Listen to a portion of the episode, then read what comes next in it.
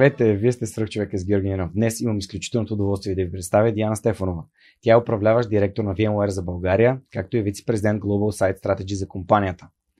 Тя е партньор в Bright Cap Ventures и също така обича да казва за себе си, че е майка и съпруга. Но преди да преминем към епизода, искам да благодаря на партньорите на нашия подкаст. Понякога обратната връзка е буквално под носа ни. Ето какво ми написа Яница, която е основният отговорник за уебсайта на Свръхчовека. Здравей, Георги! Искам да ти споделя моята обратна връзка за Storytel и по-специално за детските аудиокниги. Майка съм на две момчета, на четири и на осем години. Откакто ползвам услугата, всяка вечер им пускам аудиокнижка преди сън. Те очакват този момент с нетърпение и вече обожават аудиокнигите. Могат да прекарат цял час в слушане, завити под топлата завивка, което от своя страна улеснява и самия процес на заспиване. Искам да ти благодаря сърдечно на теб и на Storytel, защото благодарение на вас децата ми неусетно се пренасят света на книгите. Заедно открихме един нов и различен вариант за усвояване на безценни знания и емоции. Ако искаш да разбереш кои са книгите, които Яница и синовете ѝ препоръчват, заповядай на дабъл ю дабъл ю дабъл ю точка the superhuman podcast точка net наклона черта Kids.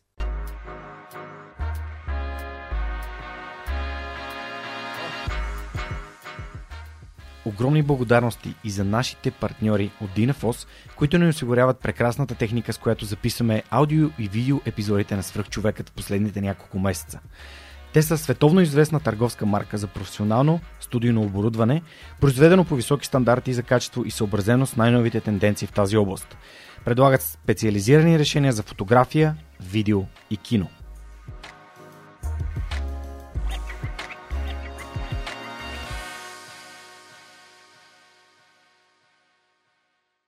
Здравей, Диана, благодаря, че прие поканата да участваш в подкаста. Благодаря, аз за мен е чест да съм тук.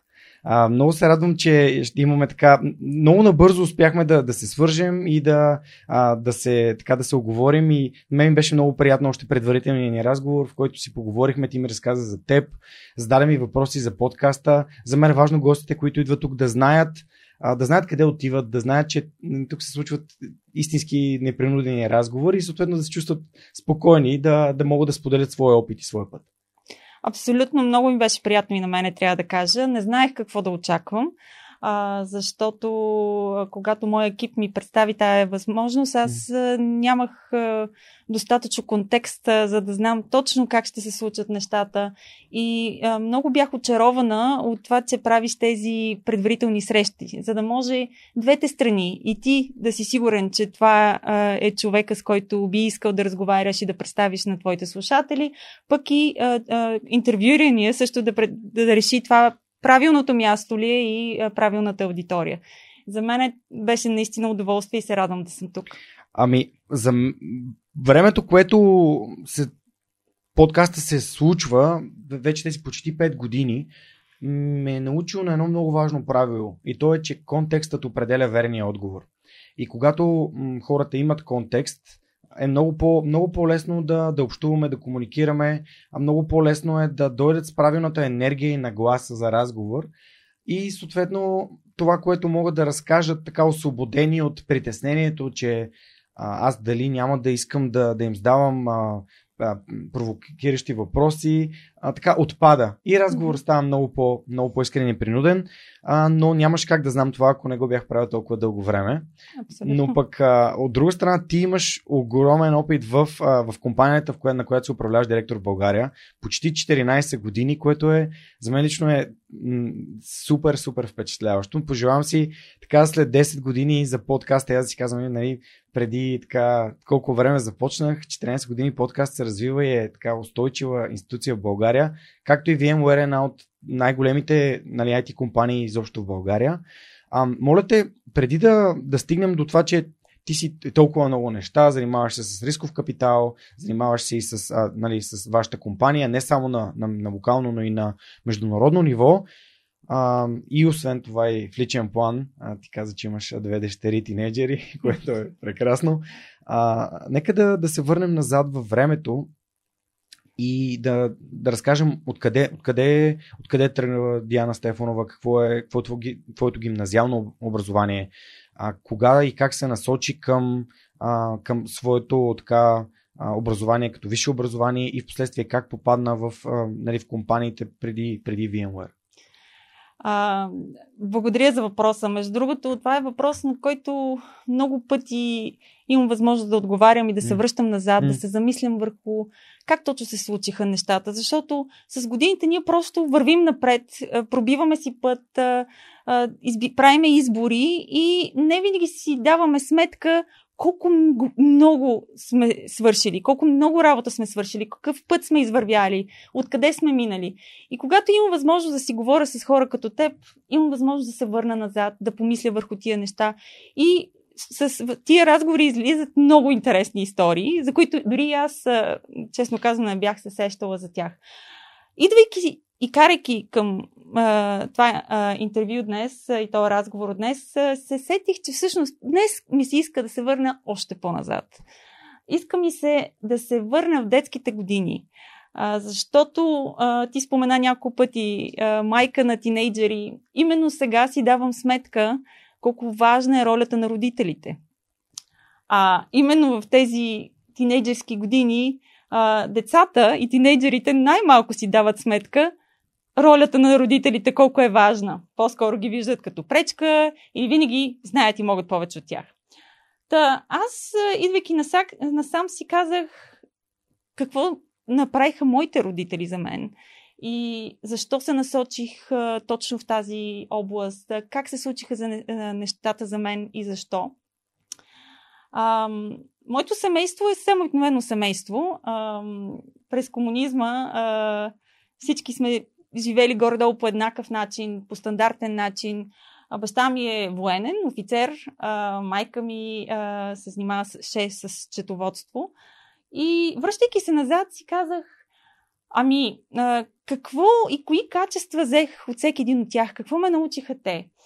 И от гледна точка на майка ми, тя е а, като счетоводител, е изключително фокусирана върху детайлите, а, много отговорна, няма ангажимент, който да е поела да не е изпълнила. И аз смятам, че тези качества успях да ги науча и наследя от нея. А, а баща ми, а, нашето семейство винаги имам така добра дисциплина и смятам, че това е а, благодарение и на него, разбира се, и на майка ми. И дисциплината е много важно нещо. И си давам сметка за него днес, когато аз имам деца, защото нали, точно а, къде е границата? Колко точно трябва да натиснем и да държиме и да изискваме от децата, така че да не ги пречупим. И този въпрос ежедневно си го задавам и не съм сигурна, че знам отговора. Затова се връщам и назад и си мисля кои неща са сработили, кои не са. Та, а, наистина, от гледна точка на дисциплина, точност, прецизност, това са неща, които наследих от баща ми. А пък а, другото нещо, той а, като офицер е голям стратег. Вижда голямата картинка, има перспективи. И тези неща успях а, като че ли да ги науча от него.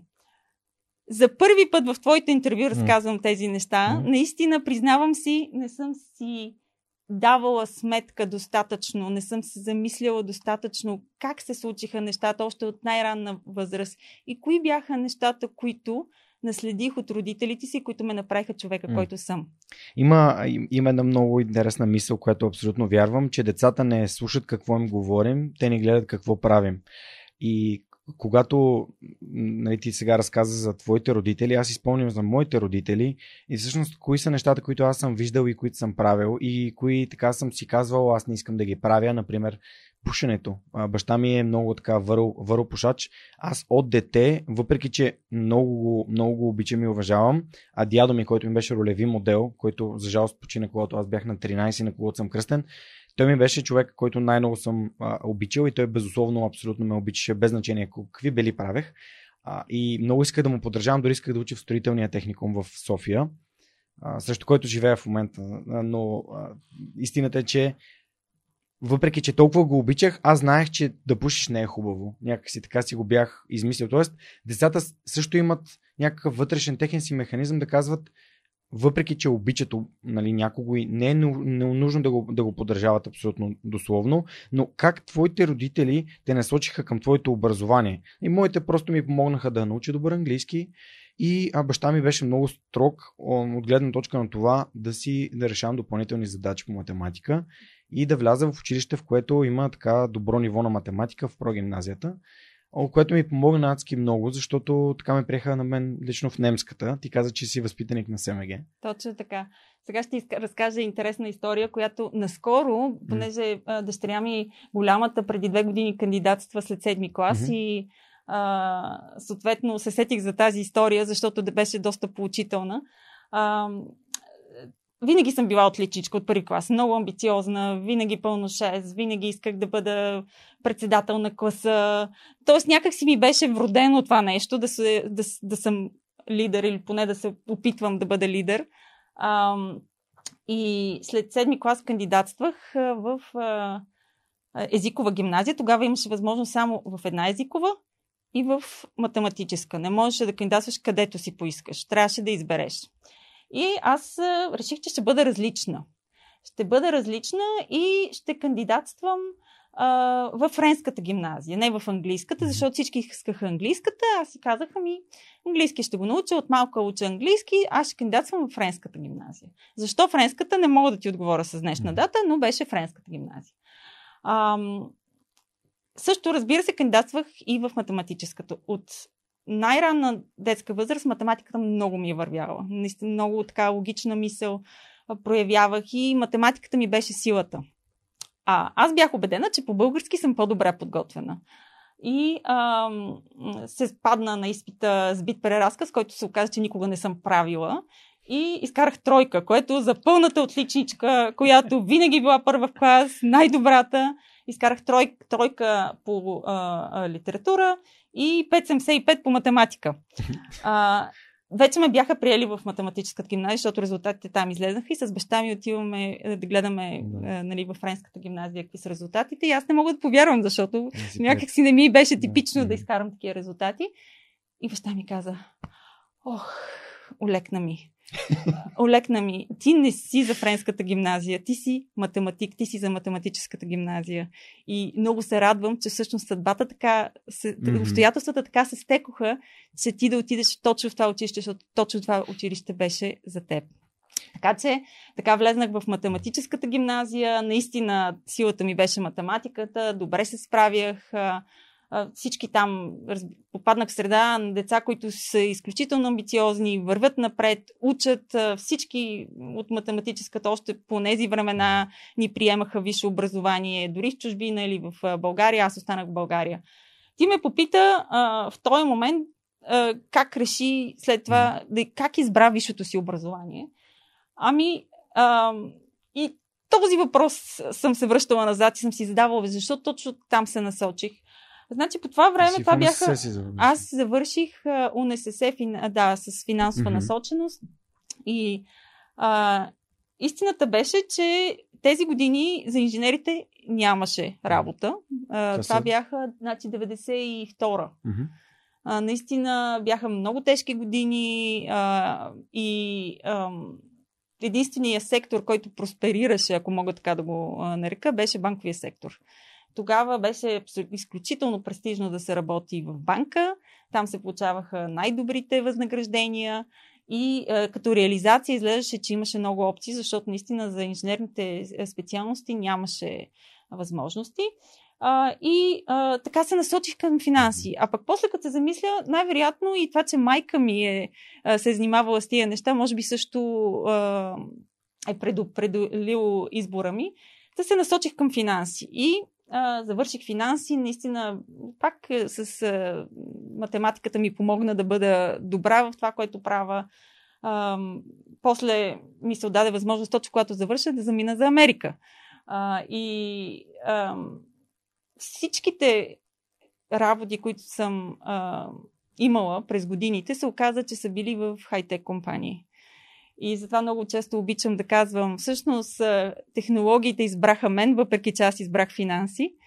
А, и така се насочи кариерата ми, че всъщност с днешна дата управлявам технологична компания, доста навлезнах в технологиите, макар и като на управленска позиция. А, и сега всичките стартъпи, в другото ми призвание около стартъп екосистемата. Стартъпите, които гледах, са технологични стартъпи. Mm. Помагам им а, и съответно оценяваме ги а, за възможности за инвестиции и така нататък. Та, Аз избрах финансите, но технологиите избраха мен. Супер. А, първото нещо, аз се засмях, когато каза, че си получила тройка на сбит преразказ, защото когато аз кандидатствах, а, моята математика също беше много силна. А, и аз имах също пет цяло седемдесет и пет на математиката и имах три цяло седемдесет и пет по български. А никога, абсолютно никога не съм искал, никога не съм дори вярвал, че съм добър по български и по литература. Единствените произведения в гимназията, които наистина ме вървяха, бяха Библията, Одисея и Илиада, а, защото просто от малък много обичах да чета древногръцки легенди и митове и mm. това цялото нещо го разбирах, познавах материята, а пък не знам защо Библията, просто може би бях чел една детска Библия и това някакси много ясно се беше отпечатал в мен, но литературата и за мен беше трудна, но аз избрах немската гимназия, защото по мое време имаше тест. А теста ми позволи да, да избера по-високата си оценка и теста, където имах шест и съответно ме, ме приеха. А, искам да те, да те попитам, защото ти каза за въздействието на родителите. Обаче, според мен, въздействието на хората в, в гимназията е много важно. С какви деца? Защото дарох си сметка наскоро, че когато общуваш от първи до четвърти клас, там се виждат кои са най-амбициозните родители. След това от пети до седми клас се виждат кои са най-амбициозните деца, които са поели от родителите си тази амбиция. И вече от между осми и дванадесети клас се вижда кои са децата с потенциал. Тоест един вид, които са осъзнали, че е хубаво да са амбициозни, имат цели, а, искат да учат в, на, дали искат да учат тук или навън, няма значение, но искат, имат някаква ясна идея за живота си. А докато аз в единадесети клас на лятото си говорих с баща ми, какво, какво искаш да учиш, сине? А баща ми занимаваше с висше образование, той е преподавател и професор, доктор на техническите науки. И аз му казах, ми, ми не знам, ми като не знам, ми икономикът, не, какво, какво може да учи човек, като не знае какво иска да учи. И, и всъщност моят път е сходен, но, но е доста различен. Та, с приятелите ми, които са ми от гимназията, с тях в момента общувам, с част от тях, с, нали, най-добрият ми е приятел занимай, той е с а, венчър а, капитал и с инвестиции, и с Angel Investment.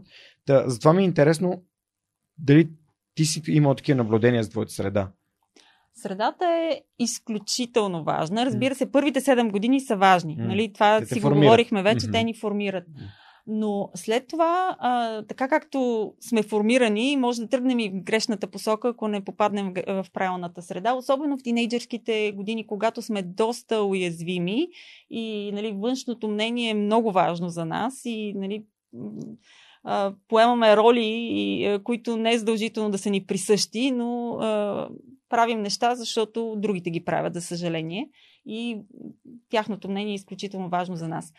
Та, а, аз имах късмета да а, бъда сред а, изключително амбициозни, а, целеустремени и, и а, добри деца, ще го кажа. Въпреки че м, нали, винаги във всяко училище има и деца, които а, не бихме искали да са за пример, не защото са лоши или каквото и да било, но за съжаление тръгват грешната посока. Та, има и такива примери, но имах късмета всички около мен да са наистина посветени на това, което правят. Всички се реализираха изключително добре. Много от тях са в чужбина, за съжаление, ще кажа, защото искам в един момент да могат да се върнат тук и да допринасят за успеха на нашата си държава. А, а, това е изключително важно. Всъщност това е най-важното нещо, си мисля, в точно тази тинейджърска възраст. А, да се заобиколиш с хора, с среда, която а, да те мотивира, да те амбицира, да даваш повече и повече от себе си и да вървиш напред. А, защото много лесно е да тръгнеш в грешната посока. Изключително важно. И днес. Защото, защото е модерно или защото другите го правят. Точно така. Точно така. И ние сме били там и знаем, знам, че и сегашните е. Тинейджери абсолютно през същото преминават.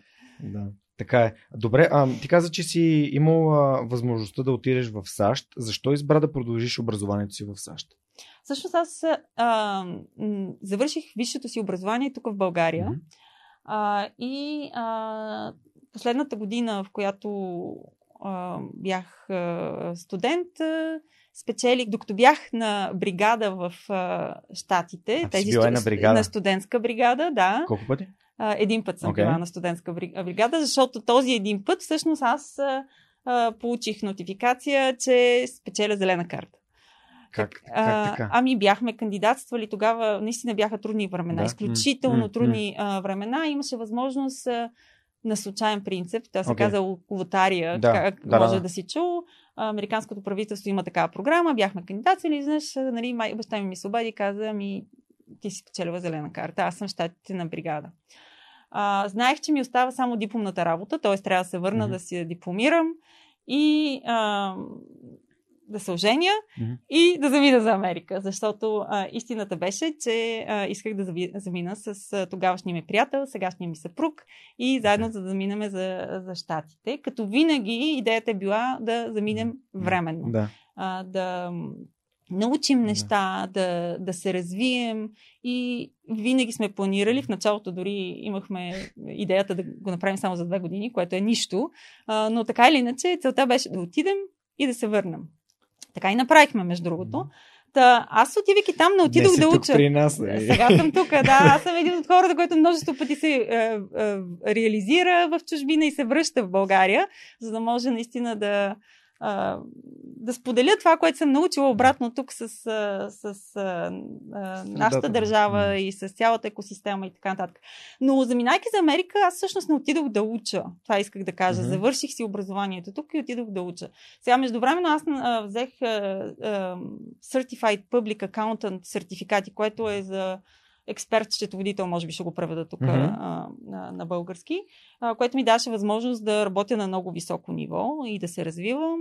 А, так, което, честно казвам, са... Това твой избор ли беше? Това беше мой избор. Някой беше ли ти дал такъв тип съвета? Това е готино да се сертифицираш по този начин, това би, ти, би могло, или ти сама реши да го направиш? Аз реших да го направя, защото видях, че в практиката, нали, ако okay. искаш да а, стигнеш високи управленски нива, mm-hmm. е хубаво да го имаш това нещо. На мене много бързо ми се разви там кариерата. Изключително yeah. бързо и аз имах амбициите да стигна до върха.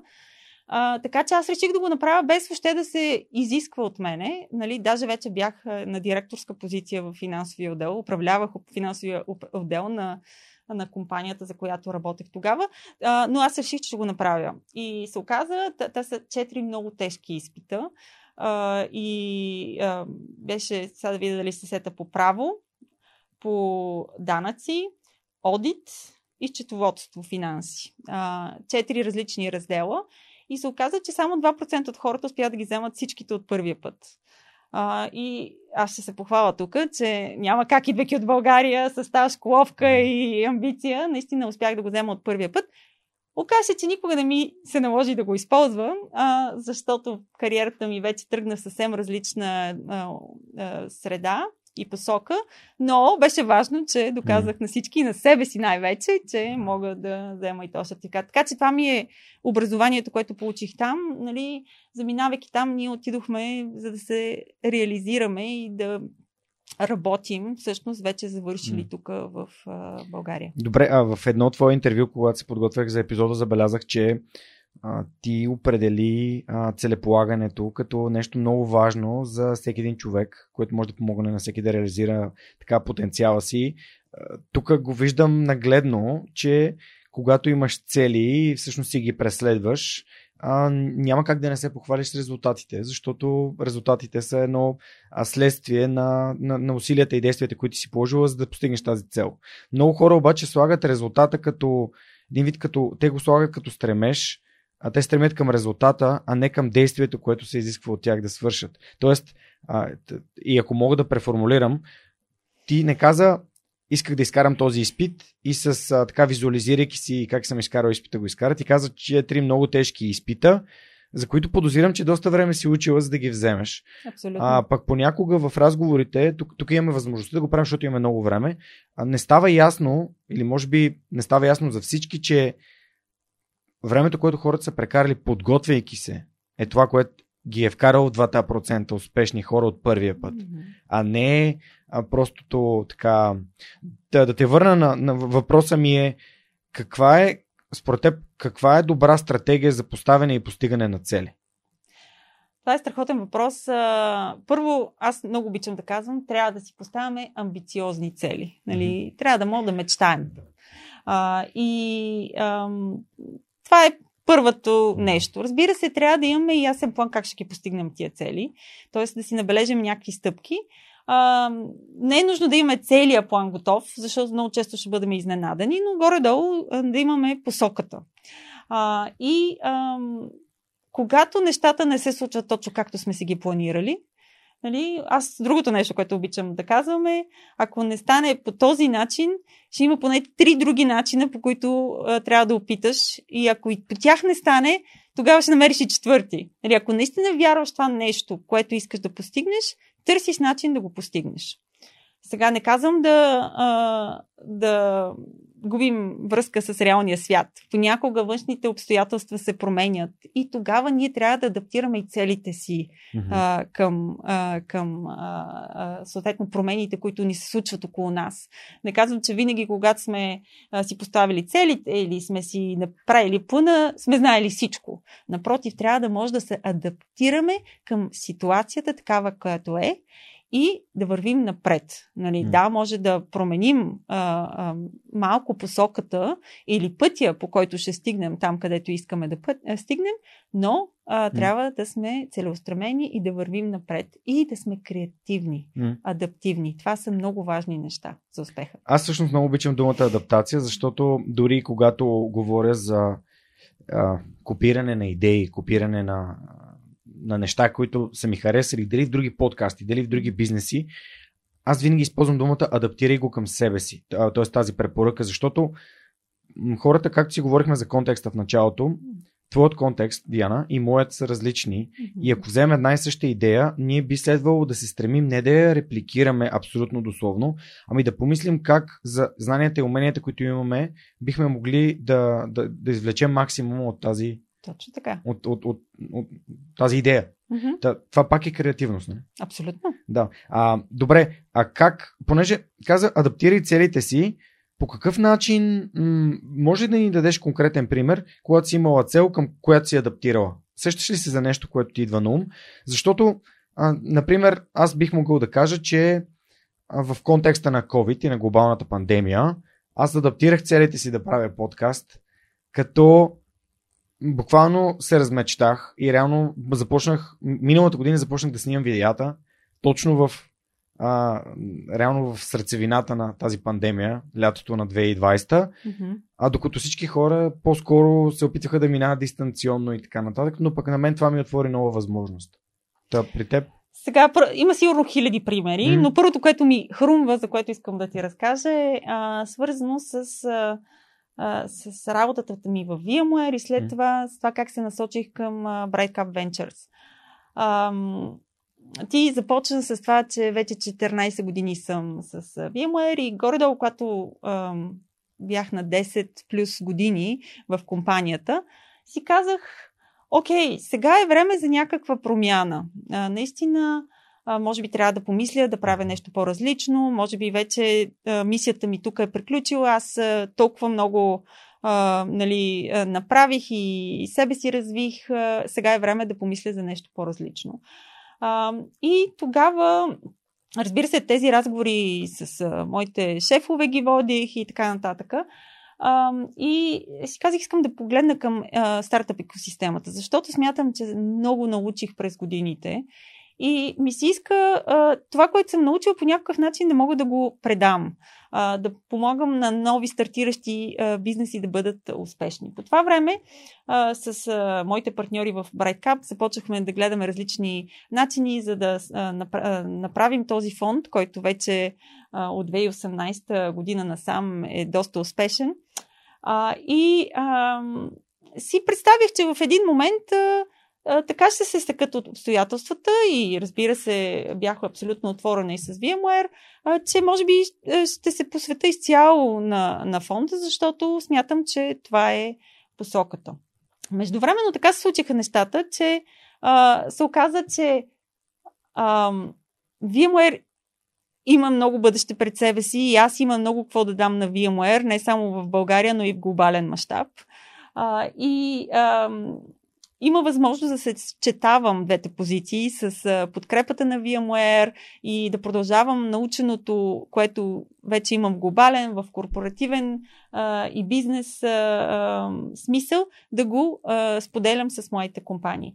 Така че адаптирах целите си а, на твоя въпрос и реших, че въпреки, че това ще ми косва малко повече, че ще се опитам да съчетая и двете неща, за да мога да съм полезна а, и в а, света на VMware от корпоративна гледна точка, и в стартъп екосистемата, и всъщност да мога да mm. продължа да а, подкрепям и нея. Тук имам два въпроса, които веднага излизат в съзнанието ми. Първо, как успяваш да съчетаеш две свръхотговорни неща? Едното е да управляваш огромна, огромна компания, а другото е съответно да, да даваш стойност, тъй като а, просто проверих на, на телефона си, Uh, Bright Cap, нали, помагате, имате акселераторска и early stage, съответно помагате на стартъпи в ранна фаза mm-hmm. на, на, на тяхното съществуване, което е най-трудното. Mm-hmm. И ако приемем, че един, един бизнес те първа се развива, и дори вътре видях позната компания, която много искам, даже сме си говорили с Коста да ми гостува от Fight, uh,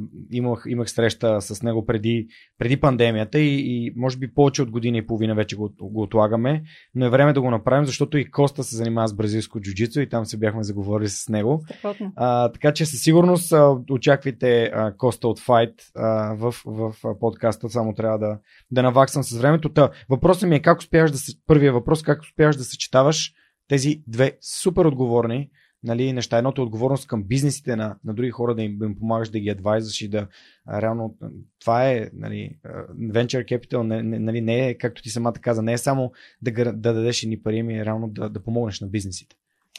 А, първо да поясна, че в Bright Cap аз mm-hmm. не съм а, управляващ партньор, mm-hmm. защото м- след като не се включих да. а, а, напълно, можех да остана само venture партньор. Mm-hmm. Тоест, а, Тоест, времето, което отделям, разбира се, е лимитирано а, и след това седнахме с моите партньори и mm-hmm. помислихме, окей, моята основна работа наистина е да а, управлявам VMware за България и с глобалните ми отговорности а, и как, какво време и капацитет мога да отделя, а, за да подпомагам и портфолио от компаниите на, а, на, на VMware. Две от компаниите, всъщност аз а, а, бях основната връзка с тях, когато те а, решавахме да ги подкрепим mm-hmm. или не. Една от тях е Fight, а, другата се казва ScaleFlex. А, и се разбрахме, че аз ще продължа да подкрепям тези две компании, които така или иначе, а, за да стана част от нашето семейство, а, а, успях да направя връзката. А, така че а, става въпрос наистина да, да знаем какво може да постигнем. Да, налага се из... повече от стандартното работно време да... да посвещавам на работа, но а, много от нещата, които правя, правя особено а, нали, тези, които са свързани с новите стартиращи бизнеси, те не са оперативни, те са по-скоро стратегически, насочващи а, на ниво борд, борд директор. А, и а, съответно те, за мен е наистина приятно да споделя моя опит, mm. да споделя мнението си, а пък управляващия екип, нали, фаундърите, в случая Коста го спомена mm. за Fight, а, наистина многото работа е за тях, защото а, много насоки и ценни стратегически съвети могат да получават от различни а, а, хора, които ги подкрепят и работят с тях, но в крайна сметка работата наистина е за екипа. Пак идва адаптирането, нали, на съветите, които те получават и да, да вземат максимума за, за контекст. Абсолютно, и преценяването да, как, да. в коя ситуация как да се реагира. Да, т.е. да разбираме, че, нали, пълното работно време за VMware плюс а, така даването на допълнително време към, към компаниите, с които ти така се опитваш да, да помагаш максимално. И втория ми въпрос е свързан с а, на английски paying forward, на българския предай нататък. Mm-hmm. Тоест желанието да, на, нали, ако човек си отвори пирамидата на, на Маслоу, ще види, че всъщност най-високото ниво на усъвършенстване е да предадеш нататък. Тоест mm-hmm. да, да дадеш знанията, които имаш, да споделиш, да разкажеш. Аз се старая да го, да го правим и ние в, реално в подкаст екосистемата, голям част от подкастите, да си помагаме, си говорим, насърчаваме се, даваме си съвети, дали за техника по какъвто и да е начин. А, ти го правиш от твоя до, доста голям бизнес опит в технологичния свят към mm-hmm. тези компании. според теб ам, предаването нататък и, и, и даването на това знание, а, за, защо, защо би го определила като нещо важно? Тъй като, нали, разбираш, ти още повече като човек, който е а, об, получил образованието си точно на прехода между, нали, старата и новата система, а, в държава, в която малко или много всеки за себе си и се притеснява от другите, какво ще кажат, ама ако си купи нова кола и така нататък. И изведнъж м- ние се опитваме, пък в ай ти екосистемата го вижда много често как компаниите си помагат, за да може целият бранш да се развива. Mm-hmm. Та, защо е важно да предаваме нататък знанията, които сме натрупали? А, ще ти кажа първо една африканска поговорка, която много често така цитирам. Ако искаш а, да стигнеш някъде бързо, върви сам. Ако искаш да стигнеш далече, а, върви в група. И аз а, винаги съм избирала наистина да стигна далече, а не бързо. Има ситуации, в които трябва да бързаме, но в крайна сметка печелищата схема от моя гледна точка е да стигнем надалече, да постигнем много неща. А, един човешки живот е лимитиран. А, а за да стигнем наистина много надалече и да постигнем цели, които а, един човек сам не може да постигне, наистина трябва да работим като екип. А, така че всеки от нас има собствените си умения, а, история, културни различия. Всички тия неща, ако можем да ги съчетаем, нали, това в момента е много модерно и се говори за различните екипи, диверсификация в екипите и така, така различни гледни точки. А, това се отнася и за опита. Нали. А, ти може да имаш някой със страшно много опит, с двайсет-трийсет години опит и в същото време да не разбира сегашния свят, защото новата реалност с тези нови генерации, за които и Z, и а, а, а, Generation X, and Y и така mm-hmm. нататък, а, те подхождат и гледат на живота по съвсем различен начин. И в екипа трябва да имаш, разбира се, и хора от тази млада генерация, защото те, разбира се, допринасят с различен гледна точка. В същото време ти пък можеш да предадеш нататък, да предадеш знанията си, които могат да им помогнат те да са по-успешни и да стигнат напред и да продължат. Така че вярвам в това, както в личен, така и в професионален план. Удовлетвореността, когато успееш да го направиш, е много по-голяма. Една книга ми, се сещам сега, Leaders Eat Last, т.е. лидерите обядват последни. Обядват последни. И истината е, че най-голямата степен на удовлетвореност, която човек изпитва, е когато види тези, които са част от неговия екип, да вървят напред. Uh, и uh, с, с това всички да върват напред. Така че аз вярвам в това. Много готино. Абсолютно и, абсолютно и аз го вярвам. Радвам се, че така а, направи референцията към лидерите обядват последни, както е преведена на български на Саймън Синек. А, предишната му книга, нали, Start with Why, реално препоръчвам на хората да изгледат TED Talk му, който е двайсет mm-hmm. минути и общо, че научат всичко, което трябва да знаят от книгата. Но тази книга и следващата му, Безкрайната игра, особено Безкрайната игра, на мен много ми помогна да, да си създам някаква стратегия в живота. За, mm-hmm. за нещата, които обичам да правя, бих да. правил безкрайно. Ам...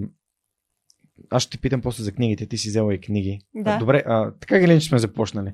А кои книги избра да, да ни донесеш и да покажеш подкаста и да, и да препоръчаш, като може да препоръчаш и други, които не си донесла? Да. Първо да се върна на Саймън Синек. Да.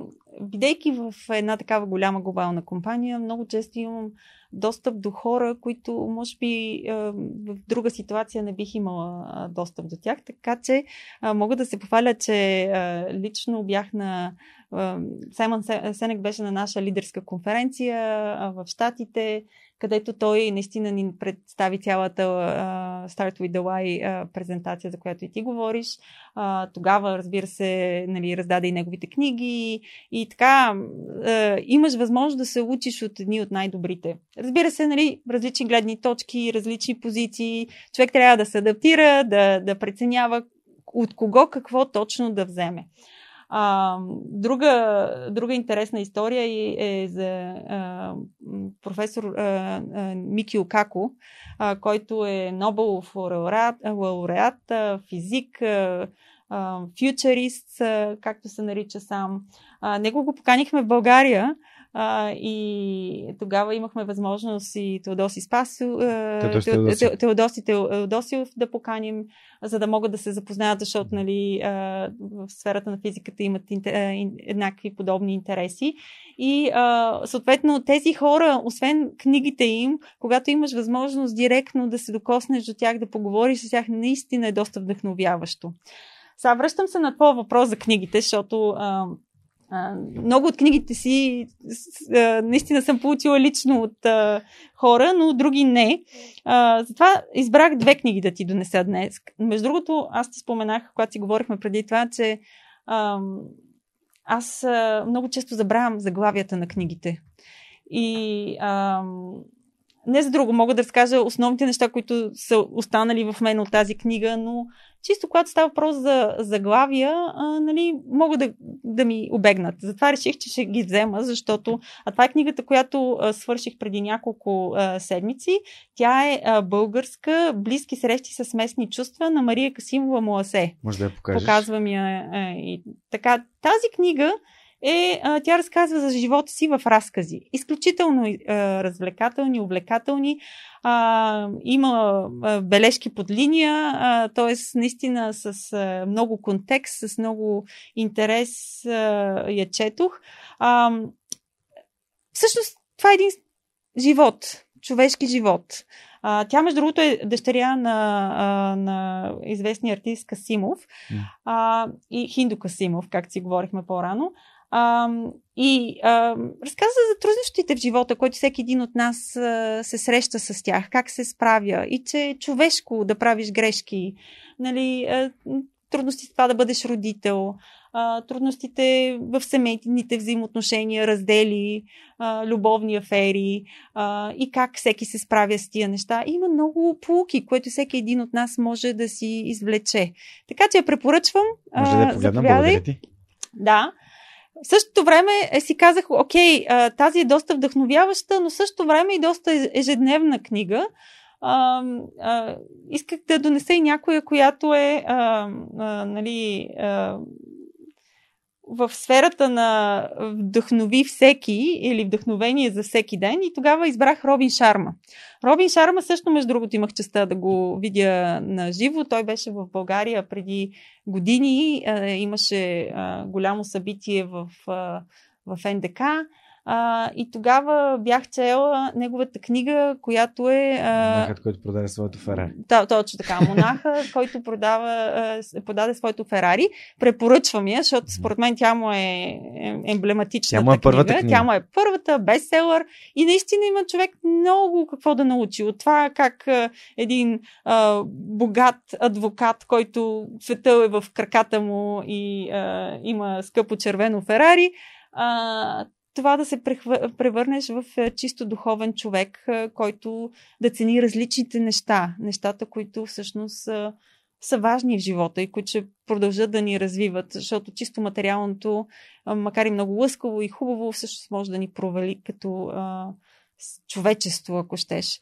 А, това е продължение на неговата а, а, а, книга а, и дава съвети за вдъхновение а, по дати за всеки един ден. А, така че можете, ако искате да я видите и нея. Разбира се, то има много препратки към монаха, който препрати своето червено Ферари, така че наистина трябва да се чете с контекст. Днес е рождения ден на монката а, и е двадесет и осми февруари, а март, извинявам се, двадесет и осми. двадесет и девети или? Добре, значи монката ме порече двадесет и девети март, ще прочетем какво пише на двадесет и девети март. А, сърцето живее в настоящия момент, то знае къде трябва да живее животът. Сърцето се интересува от това да ви излекува и превърне в цялостен човек от любовта, съчувствието, разбирането и службата в полза на другите хора. То съзнава, че всички ние сме свързани на едно невидимо ниво, че всички сме братя и сестри от едно и също семейство и че щастието идва, когато даваме и подкрепяме израстването на другите, за да постигнат най-големия си аз. Доста силно. А, доста но, силно. Много силно и много свързано с това, което си говорим. Абсолютно, да. Абсолютно да съм съгласен. Да, а, всъщност Робин Шарма, а, аз когато прочетох, по-скоро изслушах монахът, който продаде своето Ферари, Може би очаквах повече от книгата, защото бях чел доста така self-help литература преди нея, но си взех доста интересни неща. Нещо, което ми остана в съзнанието най-силно, беше един цитат, че човек, който познава другите, е мъдър, човек, който познава себе си, е просветен. Много готино. И това отново така много ме връща към важността как ти самия възприемаш себе си и познаваш ли се. Защо действаш по даден начин? Защо бездействаш по даден начин? Mm-hmm. А, и така нататък. Вдъхновяващото прекори Робин Шарма е, понеже четиричасовата работна седмица на Тим Ферис е и там, че и той като Тим Ферис е ходил да се моли на хората, да, си, да му издадат книгата. И след стотици, стотици а, така, от, откази, най-накрая някой се е съгласил и става световен бестселър. А, благодаря, че донес тези книги. Искаш ли нещо друго да препоръчаш? Преди малко каза Leaders Eat Last. Аз мисля, а, че има така голям да. лист от книги, които може да се препоръчат, но да.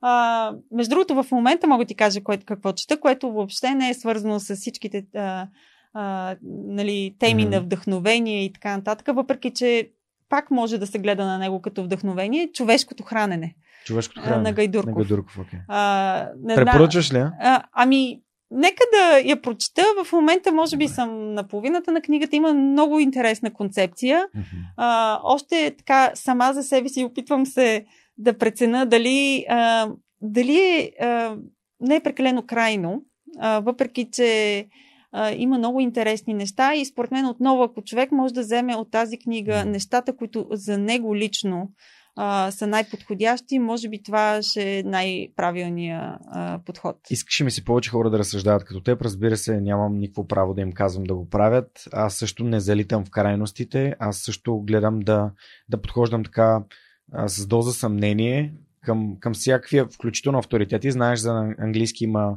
такъв израз authority bias, mm-hmm. което значи така, един вид имаме подсъзнателно съгласие, защото bias трудно, няма mm-hmm. дума на български, mm-hmm. която да го опише, подсъзнателно съгласие с авторитети.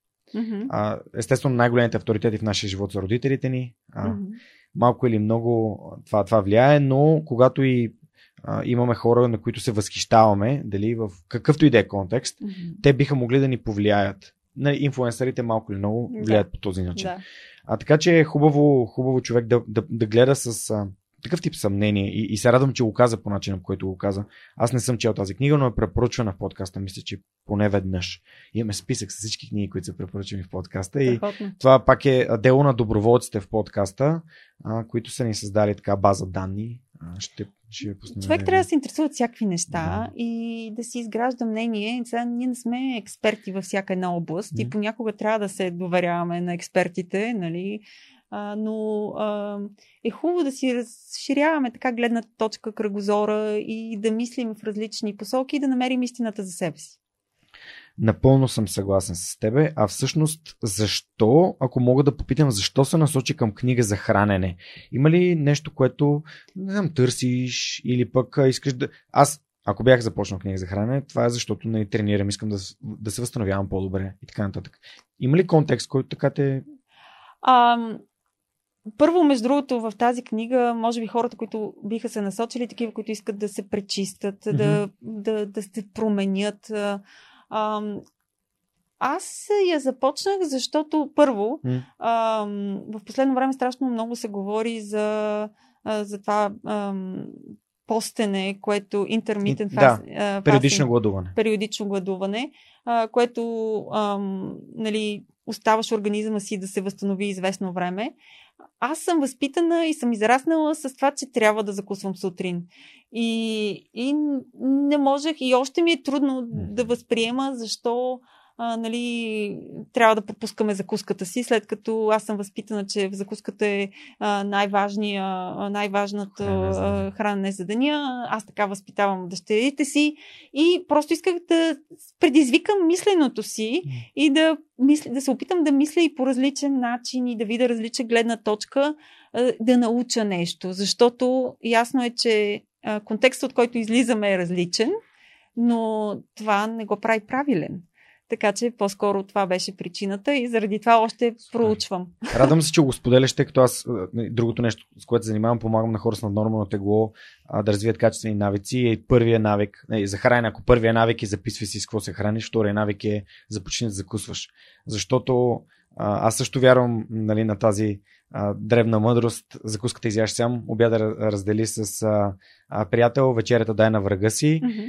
Аз а, лично без, когато не закусвам, цялото ми хранене през деня е построено по съвсем различен начин. Трудно ми е. Аз не гладувам. А, най-малкото има, им, има някакви дребни неща, дори ако трябваше да взем няколко плода, ако наистина нямам какво, mm-hmm. какво да ям бързо, но да. закусването, закусването реално ми построя пирамидката на деня, където се стремя, нали, да, да, да се храня добре. И, и се радвам, че го даваш този контекст, защото според мен голяма част от хората не си дават сметка, че начинът, по който те се хранят, е начинът, по който и децата им в последствие се хранят. Това пак да. е личен пример, се връщаме се на, да, на личния пример. Точно така. Да, и искам да те насоча ам, към, към Bright Cap Ventures и към това, което спомена за, за, за стартъпите, защото стартъпите, те са като едни деца.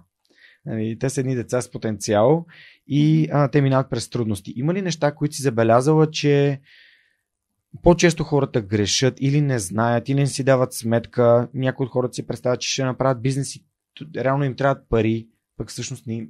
Реално, доколкото аз знам, нали, моето мнение, аз не съм толкова експерт, колкото си ти, забелязвам, че е, това, което отличава добрите стартъпи, а, е, че имат а, стабилен екип. Точно така, особено в а, по-ранен етап а, на развитие, основното е да имат невероятна идея. Идея, mm. която наистина а, е вдъхновяваща, а, изпълнима, макар и амбициозна и такава, която наистина може да развие този бизнес като световен бизнес. А, второто нещо, изключително важно, е да имаш правилния екип. А, а много често, а, даже наскоро с американски екип, а, който беше рефериран към мене, си говорих а, в а, посока... А, те искаха да правят EdTech софтуер, имат идея, а, която е за сега насочена към Америка, но искаха да, да направят подобна, а, подно, подобна схема с читалищата в България, защото Америка, българското посолство в Америка ги насочило към българските читалища. Но интересното беше, че в този екип имаше учители, имаше професори, но нямаше нито един технолог. А, и аз им казах, окей, ама как точно... Нали, ще постигнете това нещо, защото някой, нали, тази визия, дето я имате, някой трябва да я реализира. А, и цъ... идеята беше, наистина също е вариант да се реализира с контрактори. Като получим пари, ще, ще, ще платиме на контрактори да се развият и това е едно от червените лампички за всеки един инвеститор, защото в началото ти не можеш да разчиташ единствено и само на външни фактори и на пари, за да развиеш идеята си. Нали? Хубаво е да има екип, който а, а, да движи тези неща, макар и да има външна помощ. А, така че първите, основните неща са невероятна идея, невероятен екип. Mm-hmm. Разбира се, след това се гледа, окей, а, дай да видим какъв е пазара, Uh, колко голяма тази идея, uh, нали, докъде може да развие бизнеса. Uh, има ли други компании, които uh, uh, се занимават това нещо? Има ли пречки? Примерно има много често регулаторни пречки, които да попречат на това да, да стигне надалече и, нали, да го фокусира само в uh, една държава, една територия или други неща. Uh, но истината, че примерно ако погледнем Uber, между другото uh, Си Ти О-то на Uber е uh, наш uh, uh, приятел uh, на Advisory Board-а на, на Bright Cap Ventures, uh, бившото Си Ти О, защото той вече не е в Uber, но за години наред uh, нали, uh, Туан Фам се казва. Ага. Той беше и причината да. VMware да стъпи в България. Алекс Попов ми е разказал за него. Да. Това той ми гостува в подкаста. Точно така. Та, Туан беше ви пи-то, което беше екзекутив спонсор да VMware да инвестира в България. След това беше, нали, нашия а, спонсор а, за това да се развием. След това отиде в Uber и направи Uber отново в България, така че той е приятел на България и понеже сме много близки, той е и на нашия Advisory Board и спомага и на нашите компании, когато това се налага.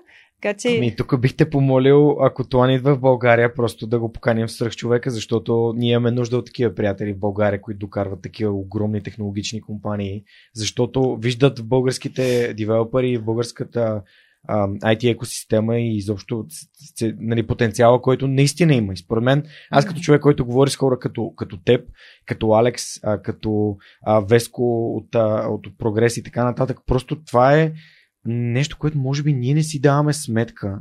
И поне хората извън ай ти не си дават сметка, че наистина можем да сме силициевата долина на, на, на Европа. И Наков, понеже в друго твое интервю го чух, че го казваш, Наков го каза в третия епизод на подкаста. Това е било две хиляди и шестнадесета година, когато, а твоето интервю е още, по, още, отпред, още преди това. Тоест, вие сте хора с явната мисия това нещо в България да, да се случва наистина. И, и, и го виждам просто в тия пет години. Знаеш къде, нали, как от, а, и от сделката на, на, на Телерик, после а, Fight и другите а, нали, в кампуса и всички тези компании, и Uber Engineering нали, в София. А, бях на HackConf конференция, която безкрайно много се кефе, защото mm-hmm. моите приятели от HackSoft нали, организират и а, те са и, и, и патрони на подкаста и, и, и, а, и Радо. Просто виждам в тази екосистема толкова много потенциал. Абсолютно съм съгласна с тебе и се радвам, че го казваш, защото ам, технологиите са тези, които ще определят бъдещето. Не случайно се говори за а, инду... а, четвъртата индустриална революция, за дигитализация във всяка една сфера, mm-hmm. че много от ам, ам, работите и позициите, които съществуват днес, в бъдеще няма да съществуват просто защото ще бъдат автоматизирани. Това е посоката, натам вървим. Mm-hmm. Тоест ние да не вървим с, с, с технологиите и да не ги направим приоритетен сектор за България, би било грешка. Mm-hmm. А, вие, нали, ако щете да погледнем чисто от финансова гледна точка, едни от най-добре заплатените кадри mm-hmm. в България, а и не само в България, в цял свят, са ай ти кадрите. Нали? Mm-hmm. А, само от тази гледна точка допринасят значително, mm-hmm. а, все още малко, но значително за брутния вътрешен продукт. Ако не се лъжа, между четири и шест процента бяха последните цифри, трябва да си сверя часовника. А, така че имаме път да извър... извървим. А, Ясна политика трябва, за да се подкрепи този сектор, а, да виждаме все повече и повече успешни продуктови компании. Е това, което е моята продуктови, мечта. Да, а, да а, ми, то се започва от а, сферата на услугите. Разбира се, в сферата на услугите това са едни от първите ай ти компании в България, които създават а, експертиза. Нали? В сферата на услугите ти работиш по продукта на друга компания, т.е. аутсорсинг, как, както го наричаме, и а, развиваш експертиза в тази област. Но все още не дефинираш продукта. Все още работиш по задание.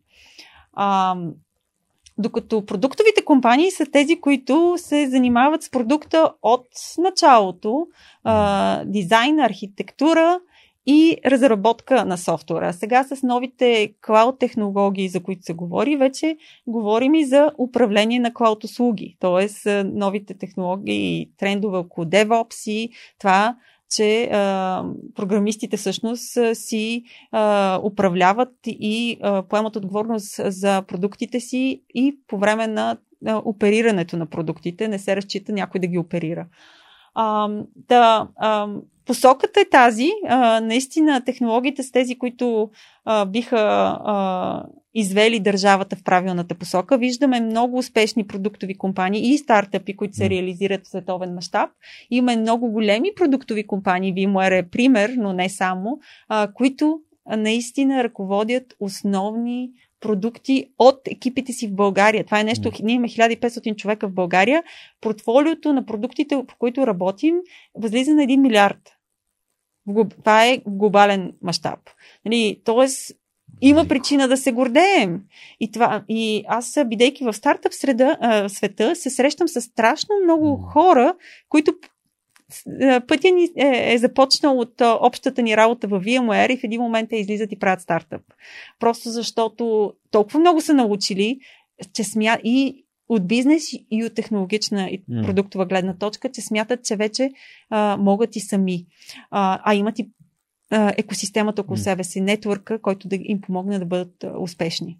В този контекст, как можеш, какъв съвет можеш да дадеш на хората, които ни слушат в момента, а, как, какво е действието, което или посоката, в която да започнат да се развиват, за да могат да допринасят за това развитие, което естествено неминуемо ще ги направи част от тази ай ти, от този ай ти свят.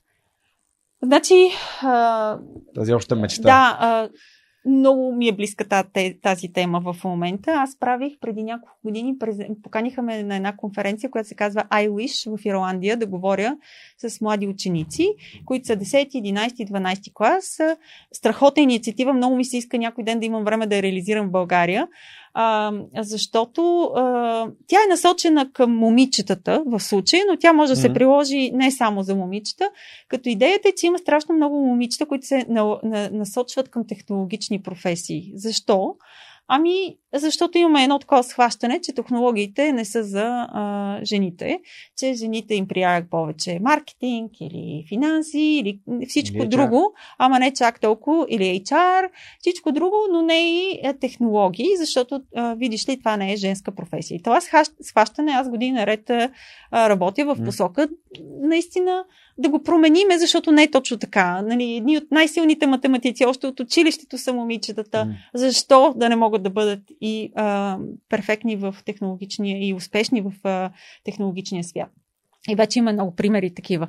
Та, I wish да се върна. А, а, от целия регион а, а, децата, в случая момичета, с автобуси, организацията беше направена от училищата, от общината, ги извозваха да е, е, слушат лекции на различни презентации на различни технологични лидери и успешни в кариерата си лидери от цял свят. И просто да видят различната гледна точка, да видят, че ако ти можеш да бъдеш успешен, значи и аз мога да бъда успешен. И по някакъв начин да могат да си сформират мнението. Аз тогава си спомням, че завърших презентацията. Аз дойдох тук да вдъхнува вас. Аз си тръгвам вдъхновена. Нали, аз наистина бях вдъхновена, че имам възможност а, такова нещо евентуално да направя и в България, за да може повече деца а, наистина да могат а, да се насочат а, към технологиите. Не е задълж... задължително да стават програмисти. Mm-hmm. Не е задължително да стават технолози. Но има толкова много... А, професии в тази област, които могат да ги направят успешни. Mm. Същото се отнася и а, а, това наскоро обяснявах и на голямата ми дъщеря, която прави презентация в, а, пред а, Младежки европейски парламент. Това е инициатива, в която деца от цял свят а, а, като в европейски парламент формат от различни училища, цяла Европа, не цял mm-hmm. свят, коментират за това, за различни теми и изказват нейния, правят резолюции. Това буквално беше преди две седмици и нейната тема беше Индустрия четири нула и дигитализация. И аз казах, това е най-хубавото нещо, което може ми се случи, нали? Или да нея да и се случи в случая, защото аз всичките тия презентации за Индустрия четири, които съм правила и за технологиите и за това, че трябва да се насочи към технологичен ай ти профил в училището, тя ще прави този избор до година и тя казва, а, аз не съм за технология, аз по-скоро маркетинг или нещо, икономика. А това е дъщеря на някой, който години наред не се опитва да, да я вдъхнови за технологиите, но нищо подобно, нямам успех. А, сега обаче, когато трябва, се наложи да прави тази презентация, направи страшно много проучване на тема Индустрия четири, Uh, и как да подготвиме новата икономика uh, за това да се, да и, и, и хората, които в момента се обучават, децата, които се обучават, да са готови за новите професии, професиите mm. на бъдещето. Тя осъзна, че всъщност всички професии ще uh, бъдат движени от технологиите. Дори и лекари. Тя каза, да, изглежда, че много от, от операциите ще бъдат правени от... Uh, uh, От роботи просто ще се задават насоките от лекари, от, разбира се, експертите. Ние имаме нужда от лекарите, не ме разбирате погрешно. Просто прецизността на машината, за да направи среза, най-вероятно не може да се сравнява с човешката ръка. Но преценката на човека е това, което го прави ценен. И тя си даде сметка, че дори, може би, професията на шофьора няма да съществува, защото а, вече новите коли, които а, без шофьор а, успяват а, да бъдат управлявани, вече са налични, на лице а, и много други. Тоест, цялото едно поколение трябва да бъде подготвено. Много и беше тъжно да види, че за съжаление в Европа ние все още сме на едно от последните места. Но Хубавото беше, че тя излезна с позиция и казах, макар да сме а, на едно от най- последните места, имаме много какво да постигнем пред нас. Имаме всички предпоставки да станем едни от най-добрите, т.е. много позитивно подходи. Но това, което иска да ти кажа е, и това искам да го репликирам за всички млади хора. Тя тогава след това нещо, нали, не е от мене, разбира се, не го научи от мене, въпреки че, нали, не е като да не сме си го говорили, тя каза, след като направих това проучване, аз до година ще избера ай ти профил. Тя е в английската гимназия. Mm-hmm. А, не задълж... а, тя сега е девети, ще бъде десети и в десети клас а, се профилират. А, и каза, не е задължително, най-вероятно аз няма да стана програмист или mm-hmm. с, нали, с инженер задължително, поне на този етап така смята. Но смятам, че какъв, каквато и да стана, технологиите ще ми трябват. Mm-hmm.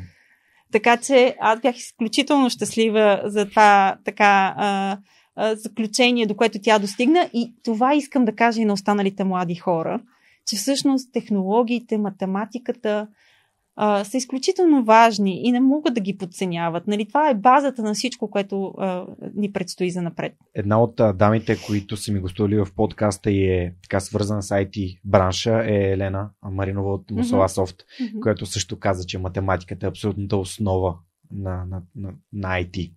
А, така че, а, ако не сте слушали епизода и с Елена Маринова, може да отидете да го, да го чуете. Искам а, специално да поздравя моите приятели от dev.bg, които имат най-големия джобборд и съответно VMware, не са позиционирани и при тях с а, всичките си отворени така позиции. Ако искате да, да станете част от компанията, а, бих ви насречил да отидете на джобборда на dev.bg и да видите какви са отворените позиции в VMware. А, Това, което научих от тази история, първо, беше, че не само родителите вдъхновяват децата си през личния си пример, ами и децата вдъхновяват родителите си. Абсолютно. Да, и а, второто нещо, нали, както си говорихме в началото за какво сме взели от родителите си, ако ние сме родители, в конкретния случай ти, аз о, нали, още не съм, но а, които можем да си кажем хм, какво мога да науча сега от децата си, тогава бихме могли някакси да живеем в крак с, с времето, както не ти каза, защото ако общуваме с голяма така възрастова разлика, както нашите баби и дядовци са ни казвали а, за, за неща, които те вече не са, света не, не работи така, не живее така, нали. Баба ми, когато е била а, много млада, е излязъл първия телевизор и тя така вярвала е много в телевизията. В наши дни нещата са толкова, толкова по-различни, но това е само един илюстративен пример. Второто нещо беше, че а, всъщност смисъла на подкаста е именно това, което ти каза. Да дойде един човек, да разкаже една история и тази история да докосне някого. Един човек да докосне, поне един човек. И да му каже, ако Диана може, ако Георги може, ако а, Елена... Христо и всички такива прекрасни хора, които са ми гостували до момента, може, значи аз мога. И го пожелавам на всички вас, които се съмнявате в себе си, ако полагате усилия, ако сте целеустремени, ако адаптирате нещата, които ви се случват и си взимате максимума от тях, съответно, а, вие също може някой ден да стоите на стола до мен, аз съм абсолютно сигурен. Добре, м- говорихме си за книгите, говорихме си за образованието.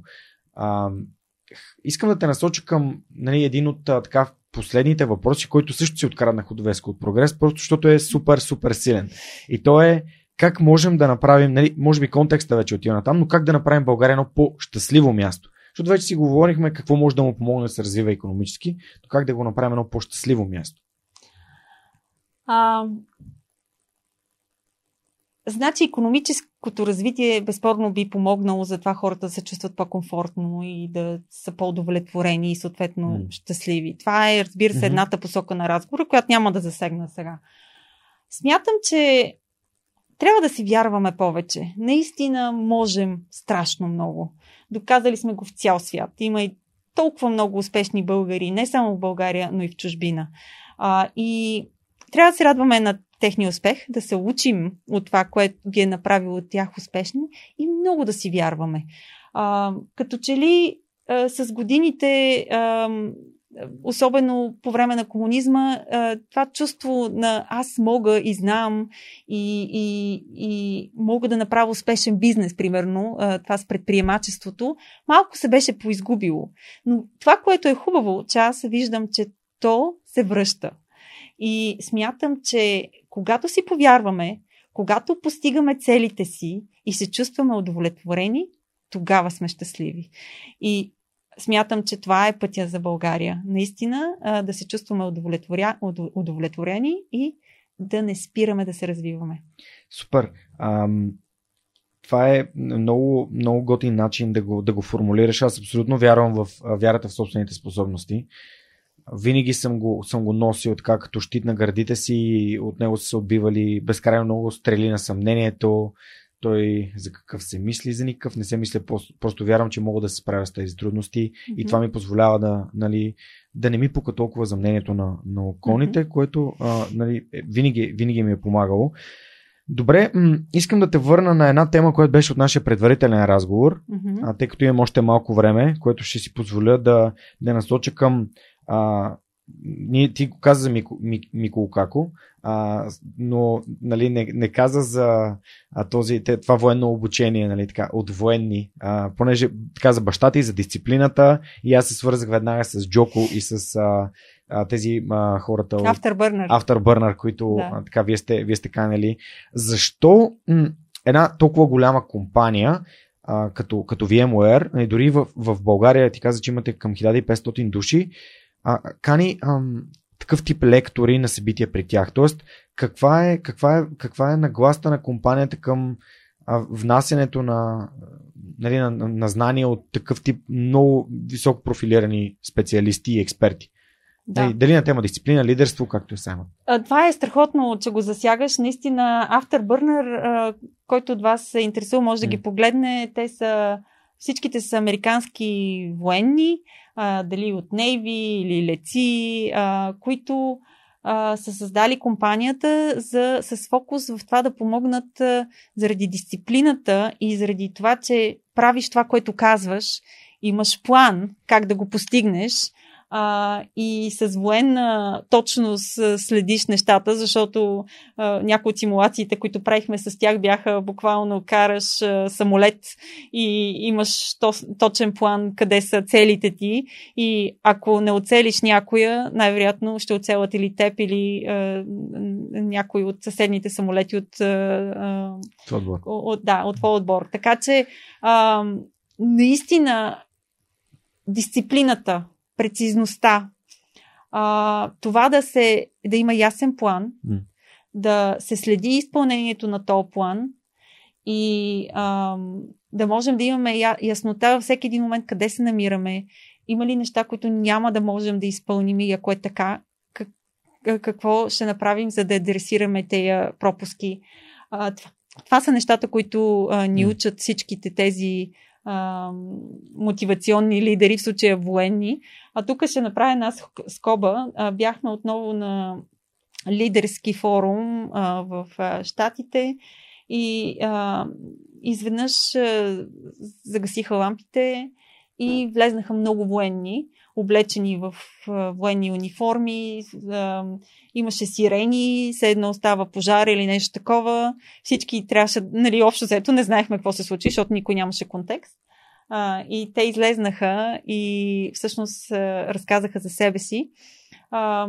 Техният президент и Си И О, който след това поканих в България, заедно с няколко човека от екипа, защото това първото събитие беше само за лидерски екип и след това аз реших, това трябва да го докараме в България и да можем и, и останали да се научат на, на, на този подход. Ам, е, всъщност е, оцелява от е, много тежка форма на рак. Благодарение на силата на духа, в вярата, много дисциплина, нали, промяна в, може би, не само в хранителния режим, но страшно много тренировки, и показва, че кога, дори да няма никакъв шанс, всъщност има шанс и вече години наред е в ремисия, така че има какво да се научи от такива хора. Нали, и те са хора. Нали, това за болестта, той го разказа още в началото, защото да, ти виждаш един добре сложен, а, нали, военен, а, който е военен пилот отгоре на всичкото, нали, където прецизността трябва да е на такова високо ниво, и в същото време виждаш, че и той е уязвим и никой не може да избяга от съдбата, съдбата си, но това, което е различно, е как реагираме в такива ситуации, защото всеки се сблъсква с трудности, въпросът е как се справяме с тях. Да, тук си записах за трудностите, искаш да се върнем на тях, какви Ам, забелязвам, че хората не обичат да казват аз имам трудности, аз имам проблем. Дори тази сутрин бях свидетел така на една случка, в която аз бих постъпил, хей, разбирам, че нещо не е наред. Ако мога по някакъв начин да ти помогна, без значение, нали, ти, ти, ти прецени. А, тъй като повечето хора сякаш не очакват да получат помощ, подкрепа, дори раз, приемане и разбиране от други. Да. А, това, това е моят подход. Аз така адресирам а, трудности. Когато имам проблем, казвам а, Монка или на приятелите си, или на родителите си, имам, имам следния проблем, а, може ли да ми дадете гледна точка, идея, съвет, как да го решим? Mm-hmm. Ти имаш ли а, такава, такъв механизъм, по който работиш с трудности? В контекста на бизнеса винаги да. Има. А, значи, има една така концепция, че добрият лидер е този, който когато има трудности, може да се покаже и като уязвим, нали? И да тогава всъщност екипа да поеме функцията на това да го подкрепи и всички заедно да намерят решение. Нали? Добрият лидер не е просто, нали, една имагинарна фигура, нали, железния войник, който винаги там знае, може. Ами не, и той прави грешки. И всъщност добрият лидер е този, който може да каже, аз направих грешка.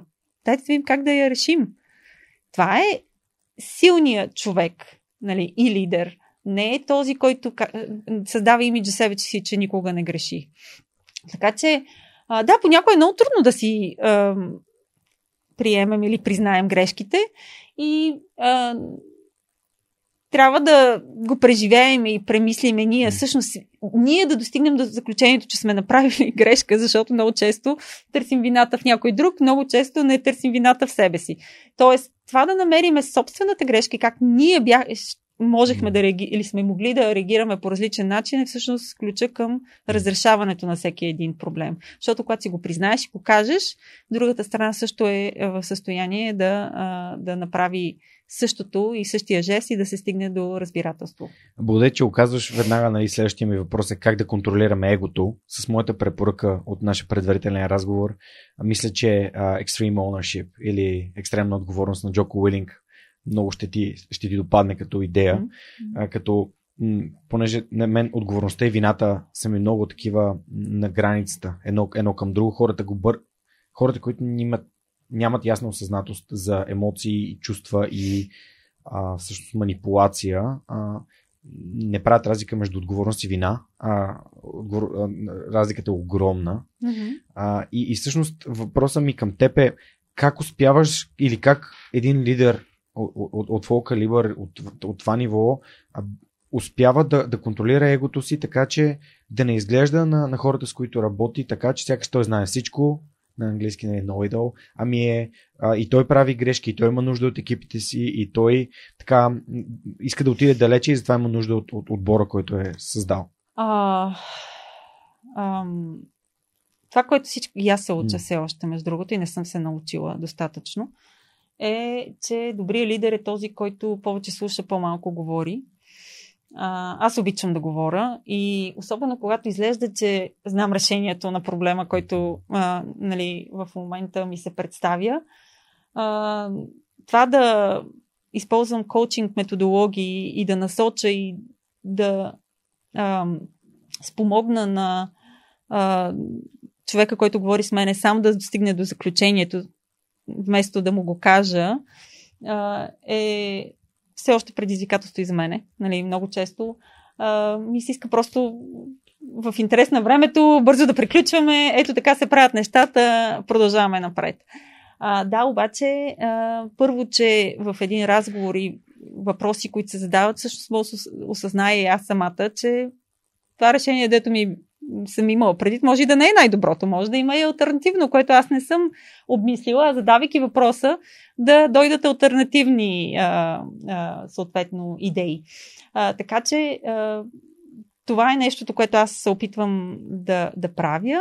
Не винаги е възможно. Нали? Тук пак не трябва да изпадваме в крайности, винаги с коучинг методологии и с въпроси да постигаме, нали, а, консенсус или до решенията, но определено е нещо, което трябва да използваме. А, защото ако, ам, а, както и тази книгата а, Leaders Eat Last, а, за която ставаше въпрос, ам, ако лидера в стаята или този с най-високия ранг, или който е най-респектиран, изкаже мнение, всички останали дефолтват към това мнение, да. Т.е. те се съгласяват с това мнение. Така че той всъщност трябва последен да си каже мнението, ако иска да чуе алтернативни гледни точки. А, същото се отнася и когато трябва да поема отговорност. Окей, има грешка. Той първи трябва да каже, аз направи грешка. А, И това е плана да го адресираме. Тоест, нали, трябва, разбира се, да излежа, че знае как да се подходи или поне да помоли за помощ. Окей, дайте да се съберем да помислим как да, да отреагираме на тия неща. Но а, в същото време а, няма нищо лошо в това. Ние сме хора. Нали, всички сме хора. Всички правим грешки. И понякога има непредвидими неща. И няма нищо лошо в това да кажем, направихме грешка. Всъщност, това дава... А, кураж на хората около него, да се чувстват, че както те правят грешки, така и останалите правят грешки и няма нищо е, е, лошо в това и са в една сейф среда. Между другото, преди няколко дни ми попадна един супер силен цитат и той беше If you want to double your success rate, uh, if you want to increase your success rate, you need to double your failure rate. Нали?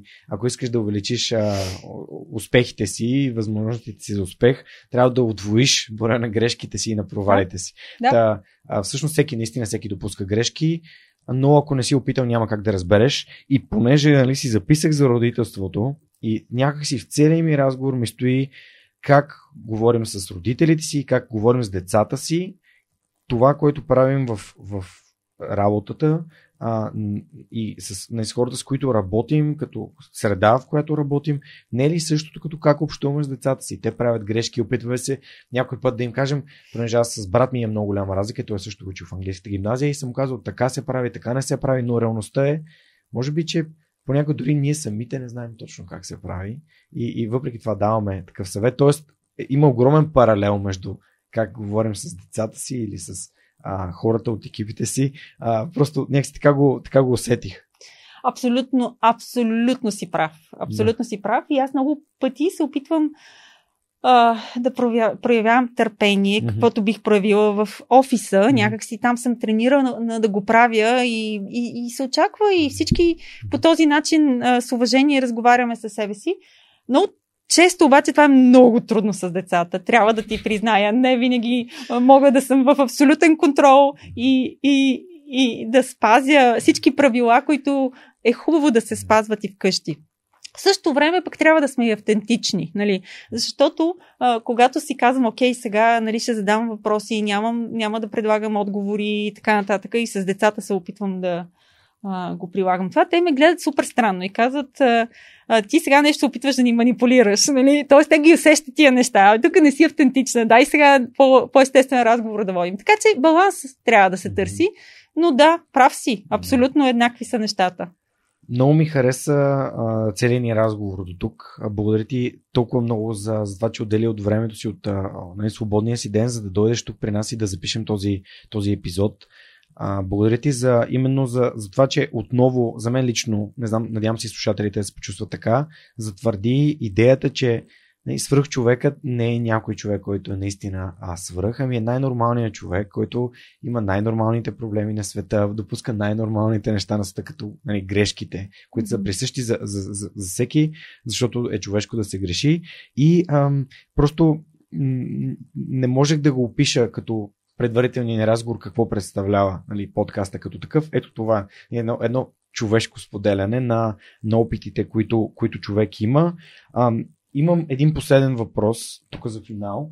Имам една игра, която е а, създадена специално от а, една от дамите, които подкрепя подкаста, mm-hmm. а, Весто Купенова. Тя е за Ейч Ар Team Building, за опознаване на хората в екипите. И това са personal questions, това са лични въпроси, които не са свръхлични, но са доста така интересни, mm-hmm. за цел да се опознават хората помежду си. И съответно бих те помолил да изтеглиш една от тези карти, която така по, по избор, да ни я прочетеш, да я преведеш на български след това и да й отговориш.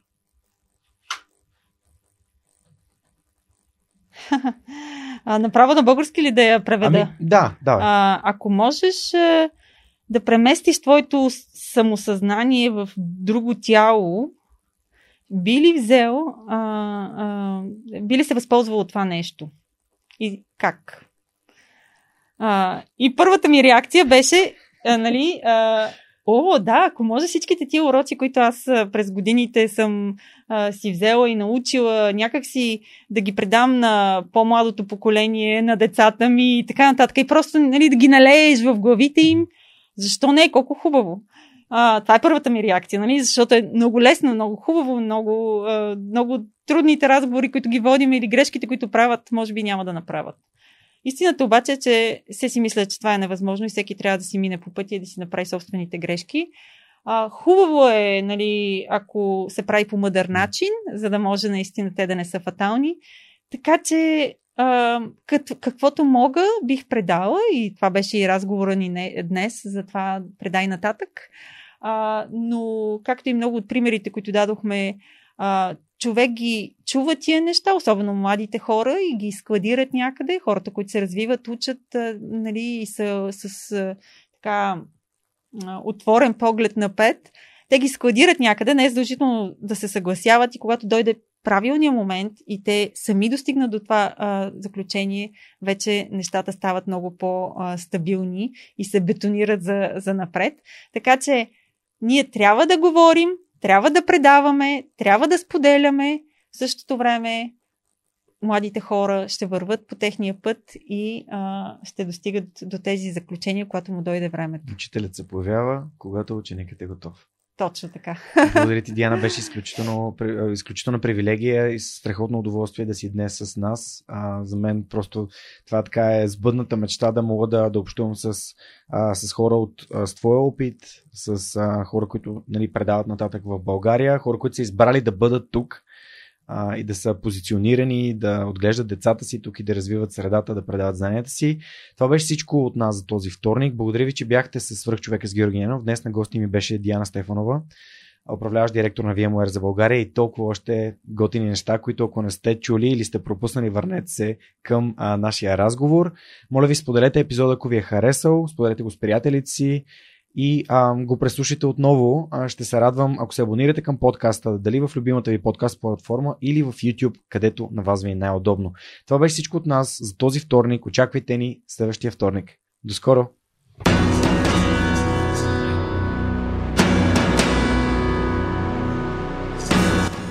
Свръхчовекът достига до вас благодарение на подкрепата и усилената работа на хората от екипа. Това са Анна Мария Ангелова, Анелия Пейчева, Марин Митев, Моника Ангелова, Слав Радоев, Симеон Миронов, Светелина Тотева, Ясен Георгиев, Яница Цонева и Теодора Николова. Този епизод достигна до вас благодарение на подкрепата на патроните на подкаста. Адриан Голяшки, Александър Александров, Александър Гейне, Александър Гиновски, Александър Киречев, Александър Куманов, Александър Силгиджан, Ангел Георгиев, Андрей Грозданов, Анелия Стоянова, Ани Сарамбелиева, Анна Андонова, Анна Радева, Асен Величков, Асен Цветков, Атанас Атанасов, Атанас Деневски, Бисер Вълов, Богдан Дринков, Богомила Трайкова, Борис Тилов, Борислав Борисов, Борислав Дончев, Борислав Сандев, Боряна Георгиева, Валентина Алексиева, Василия Свилен, Вилиенчев, Величка Георгиева, Вентислав Спасов, Весто Купенова, Виктор Калчев, Велизар Ганчев, Галин Стефанов, Георги Генов, Георги Димитров, Георги Йорданов, Георги Капазин, Георги Малчев, Георги Москов, Гилджан Джебирова, Даниил Петков, Даниел Гочев, Даниел Гошев,